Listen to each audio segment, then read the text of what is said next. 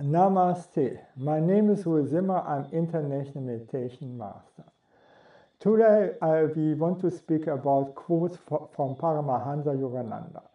Life, live quietly in the moment and see the beauty of all before you. The future will take care of itself. Be as simple as you can be, you will be astonished to see how uncomplicated and happy your life can become. Read a little, meditate more, think of God all the time. The power of unfulfilled and desires is the root of all man's slavery because we think all the time on it. Forget the past, for it is gone from your domain. Forget the future, for it is beyond your reach. Control the present, live supremely well now. This is the way of the wise. Persistence guarantees that the results are inevitable. You do not have to struggle to reach God, but you have to struggle to tear away the self created veil that hides Him from you. So, in front of our heart, or Purusha in the Hindu um, terminology, is it so that we have our ego and that prevents that the divine can come into our heart? And this is what it means. So the ego is an obstacle and we have to get rid of it to open up for the divine or for God. Stillness is the altar of spirit. The season of failure is the best time for sowing the needs of success. Again, the season of failure is the best time for sowing the the seeds of success. It's both connected to each other. Since you alone are responsible for your thoughts, only you can change them. The secret of health for both mind and body is not to mourn for the past, worry about the future, or anticipate troubles, but to live in the present moment wisely and earnestly. Now comes.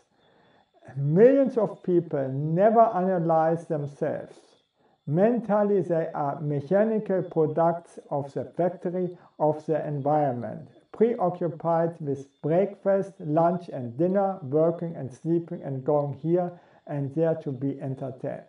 They don't know what or why they are seeking, nor why they never realize complete happiness and lasting satisfaction. By evading self analysis, people go on being robots conditioned by the environment.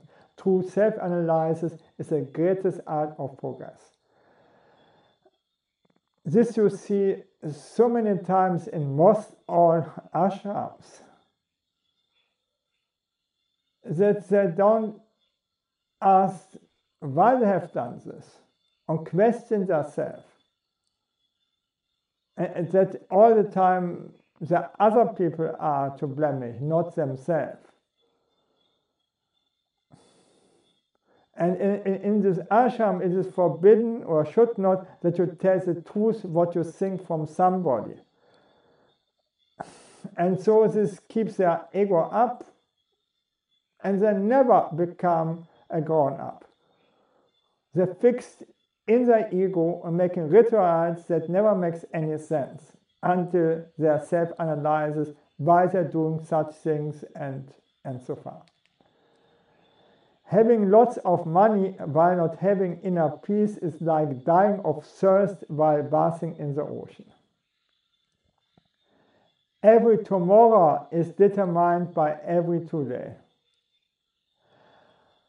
God is simple, everything else is complex. Do not seek absolute values in the relative world of nature. And this we do all the time. No? this is wrong. Before embarking on important undertaking, sit quietly, calm your senses and thought, and meditate deeply. And I do this for 40 years, and I will recommend this to everybody. Let the mud sink. and then you can act. And this comes from the Taoism. You will then be guided by the great creative power of the Spirit. Thank, uh, thank you that I could speak about this, and bye.